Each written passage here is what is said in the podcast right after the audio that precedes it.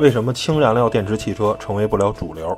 在诸多新能源汽车技术线路中，有一种比较另类的，就是氢燃料电池汽车。相比主流的混动汽车和锂电池汽车，总显得有些格格不入。而选择此技术路线的汽车厂商呢，更是凤毛麟角。简单理解，氢燃料电池就是将氧气和氢气化学能直接转化成电能的发电装置。其基本原理呢，就是电解水的逆反应。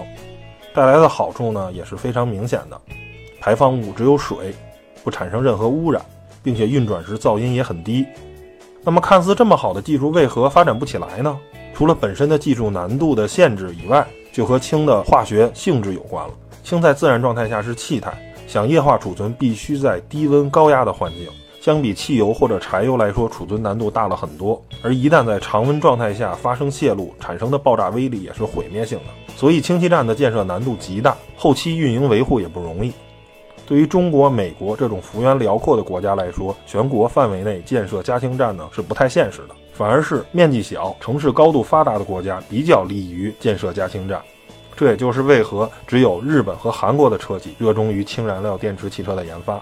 所以，氢燃料电池汽车在我国未来的处境，其实类似于如今的液化天然气汽车。虽然不适合全国大规模使用，但是作为未来城市公交的能源方式，还是挺好的。那么，您对氢燃料电池汽车有什么观点和看法呢？欢迎留言告诉我。